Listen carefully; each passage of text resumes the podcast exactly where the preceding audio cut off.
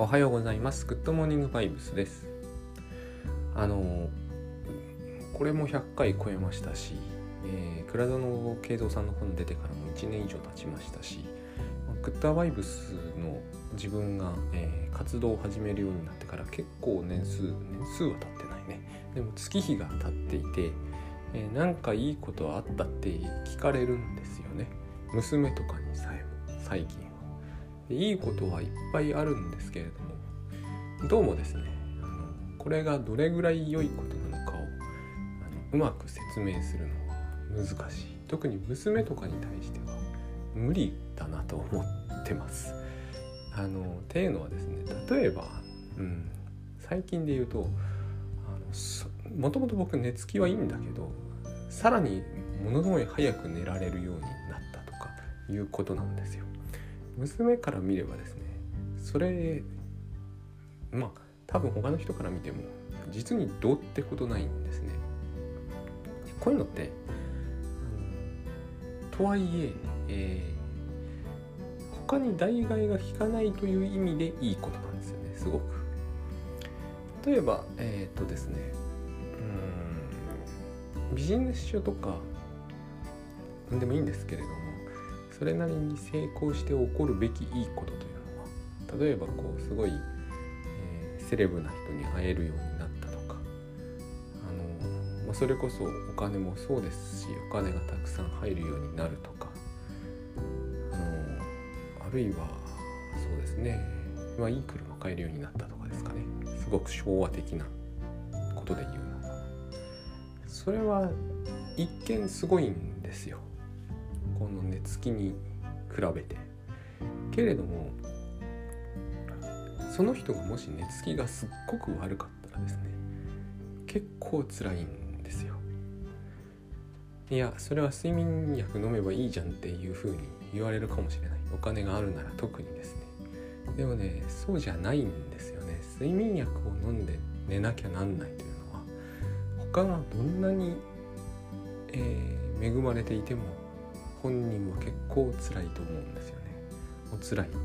私の身内にもおりますがえっ、ー、とこれだけでもない方が全然いいなって思うんですよ。そうすると睡眠薬ってうちの妻も娘も全然縁がないですけど、えー、これの価値とかは低く見積もられてるなと思うんですね。結局その寝つきがいいとか。そうですね。走っててどこも痛くないとかは大したことなんですよ。ただそれをいくら言っても全然ちっとも大したことに聞こえないというだけです。でやっぱりその代わりが効かないんですよね。代わりにこう、えー、鎮痛剤を打つとかじゃダメだと思うんですよ。それはえー、痛みがないってことの代わりにはなってないと思うんですね。私だったら、えー、睡眠導入剤を飲めば毎月100万円あげるよと言われても嫌ですからねそれを交換したいとは思わない、えー、100万以上の100万の価値はないと思われてると思うんだけどそういうことにはならないんですよね。で、えーと、例えばもう一つ最近で言うとですね電車の中でイライラするようなことが一切なくなったんですそういえば。これは忘れてたんですけどね。あのー、音とか気になるって人もいるじゃないですか。音が気になるとかこう動きが気になるとか様々。そういえばですね一切なくなったんですよこれもこうなってみると、えー、代替が効かないんですよ、えー、気になる時代には絶対に戻りたくないなと思うんです。これもあれですよ。それこそねあの売れっ子の作家さんならいやいやあの車で行けるようにお金儲ければいいじゃないかって話もあると思います。これはそういう意味では代替は効きますよね。それ自体は。ただ私はえっ、ー、とそうは思わないしえー、そうなれるような気もしないんですけれども。まああのイライラしないっていうのは他に変え難いなと思います。でこれをですね少しでも、えーと、価値ある言葉に直すならストレスゼロってことになるでしょうね。え、ー、とそれのメリットは何もグッドバイブスだけが言ってるわけじゃなくて心理学者がほぼほぼそれに携わってる人なら、えー、ほぼ全員がそれはストレスはない方がいいって言いますけどね。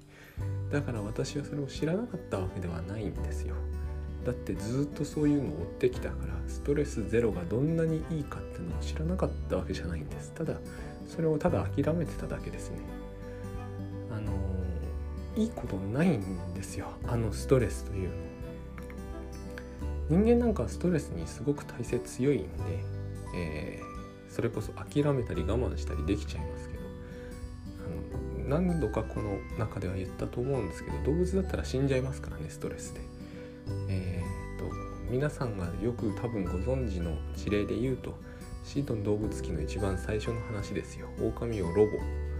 えーと、彼はまあ、えーと、あの時代の話だし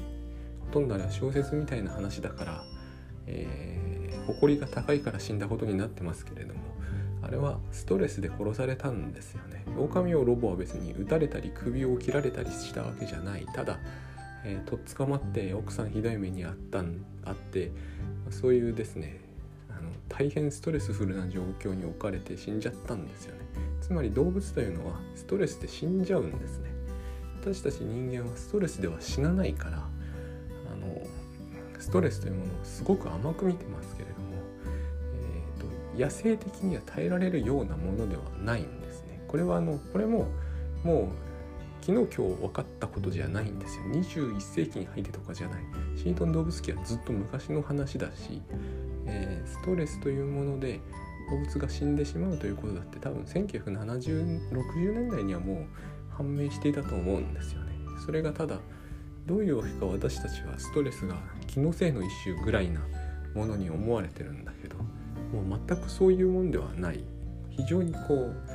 えー、まあ言ってしまえば百害あって一理なし的なものです。自分がストレスがほとんどないこういう生活を送ってみるとそれがよくわかる。あの今までよくあんな風にして生きて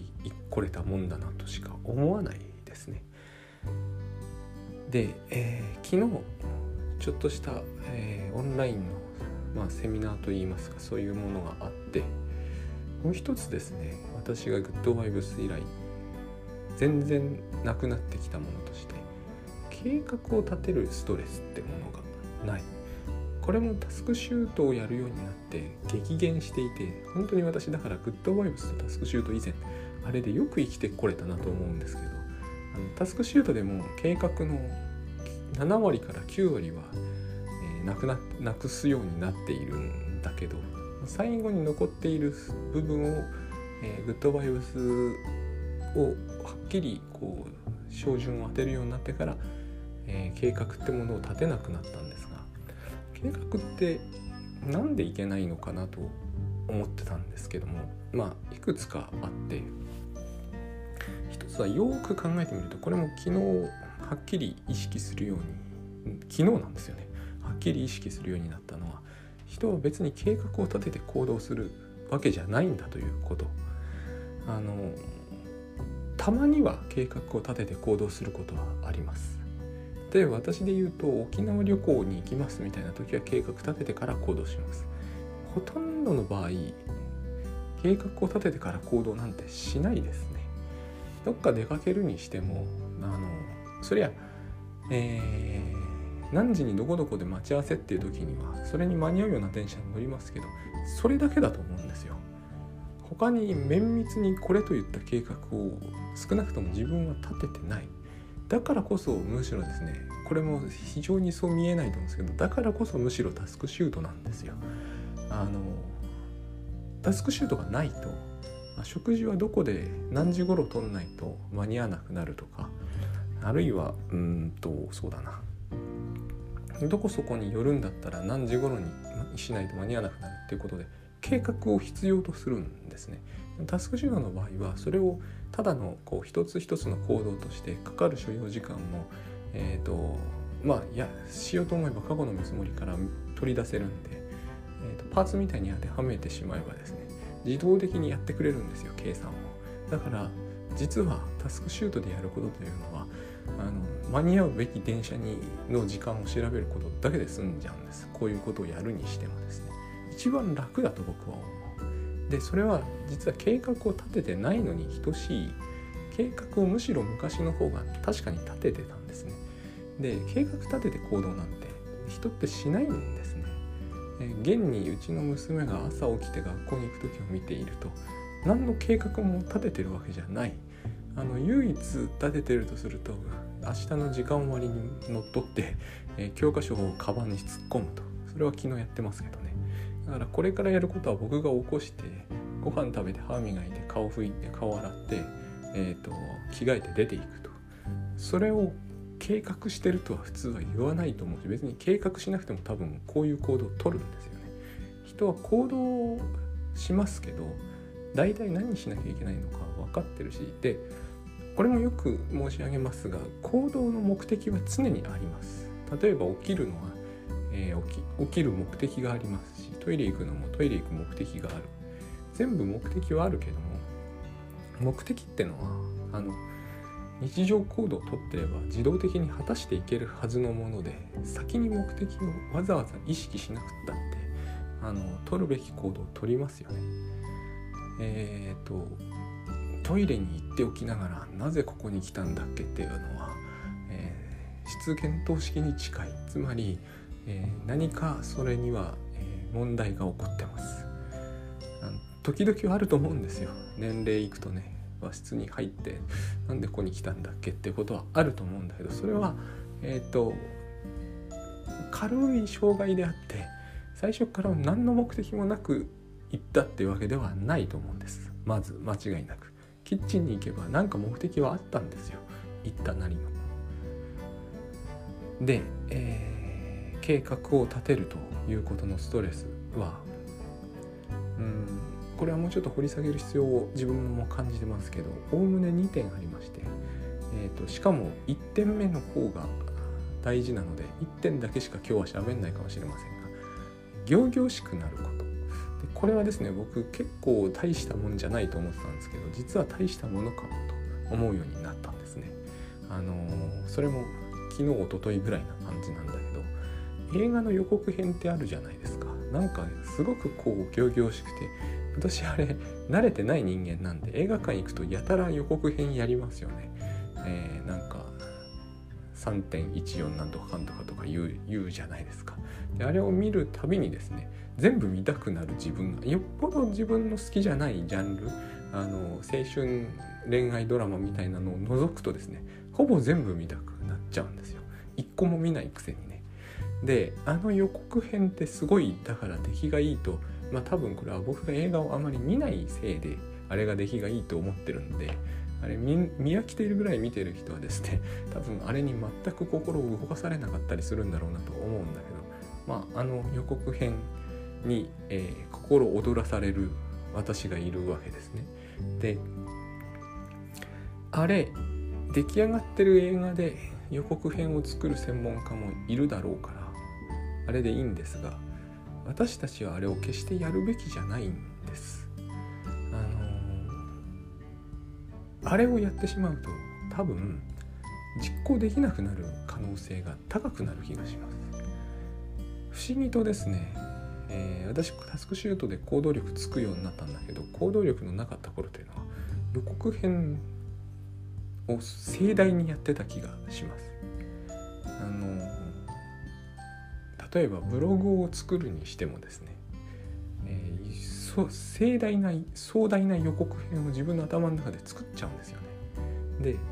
えー、計画を先に立てる癖がついてると、えー、計画と一緒に予告編を脳内で制作しちゃうんですよ。えっ、ー、と佐々木翔吾の新しいブログを、えー、4月1日にリリースみたいなそういう壮大なやつをですね作っちゃうんですよ。そのための計画を立てようってことになるじゃないですか。ならないんですけどね。なるとしましょう。でその必要な時間を確保したり必要な知識を仕入れたりすると一個一個の行動は別に問題ないんですよ私が問題だと思うのはというか少なくとも私にとって問題になるのはですねこれをやるとですねしょうもないブログを、えー、投稿はできなくなるんですよ。面白いこと。だってあの映画の予告編ってすごいじゃないですか。ものすごそうな映画が出てくる感じがしますよ。私なんかだと。だからものすごい映画じゃないものはあのような予告編の後に出てきたらすごく残念ではないですか。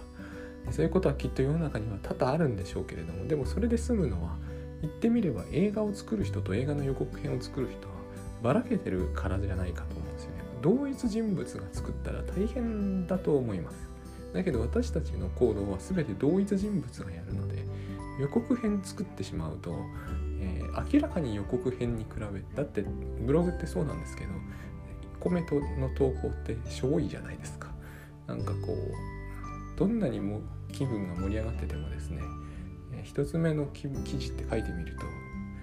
となんでこんなのになっちゃうんだろうって感じがするんですよね。でも行動って考えてみると、え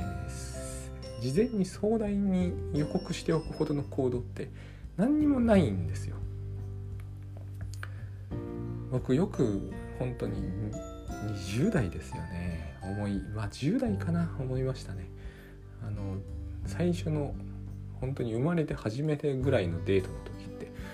なんであれにこんなに盛り上がってて実態はこうなっちゃうんだろうって本当に何度も思いました。事前に盛り上がることほど虚しいものはないと思うんですよね。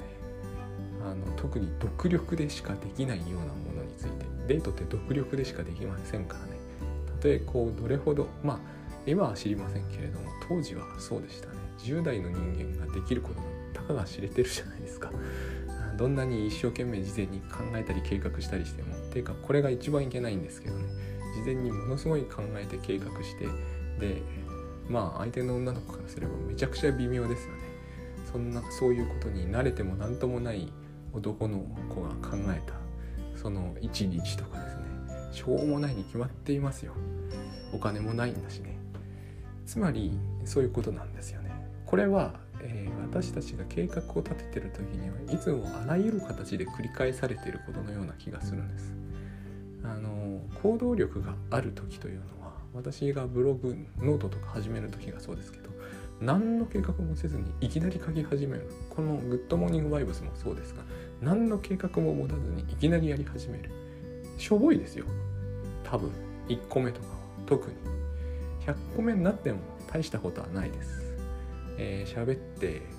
えー、バックグラウンドミュージックをくっつけて配信してるだけですからね。けど、えー、事前に猛烈な計画を立ててもしょぼいことに違いはないんですよ。事前に猛烈な計画を立てれば素晴らしいものが出来上がるわけじゃないのに、えーと、事前に猛烈な計画を立ててしまうと映画の予告編みたく、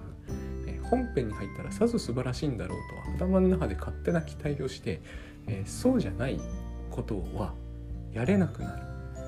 事前に一切の計画を立てずにやるとですねしょぼくても全然気にならないんですよ。この差は大きくてだって、えーまあ、デートは今しませんがこれから出かけますという時になんかこうファンファーレみたいなのを鳴らしてですねあのそれこそ、え第二次世界大戦に行くみたいな顔をして、えー、家から駅まで向かったら迎えなくなるじゃないですか。そんなねそんなこうすごいことは何もないわけだから、えー、ドア玄関開けて駅行くだけですからねマスクしてせいぜいつまりそうやってフラッと出るのと変わり映えのしない出方しかできないくせに事前にこう壮大なものを作っておくべきじゃないと思うんですよね。作っておくと家から出かけるというその行為は取れなくなりますよね。それほど壮大じゃないから。そういうだけのことなのではないのかということですよ。つまり事前に計画を立てまくるとですねえっ、ー、となぜ実態はこれほどしょぼいんだろうっていう本来悩まない悩む理由のない理由ことで悩み始めてで計画を立てることしかできなくなっちゃうんじゃないかということですね。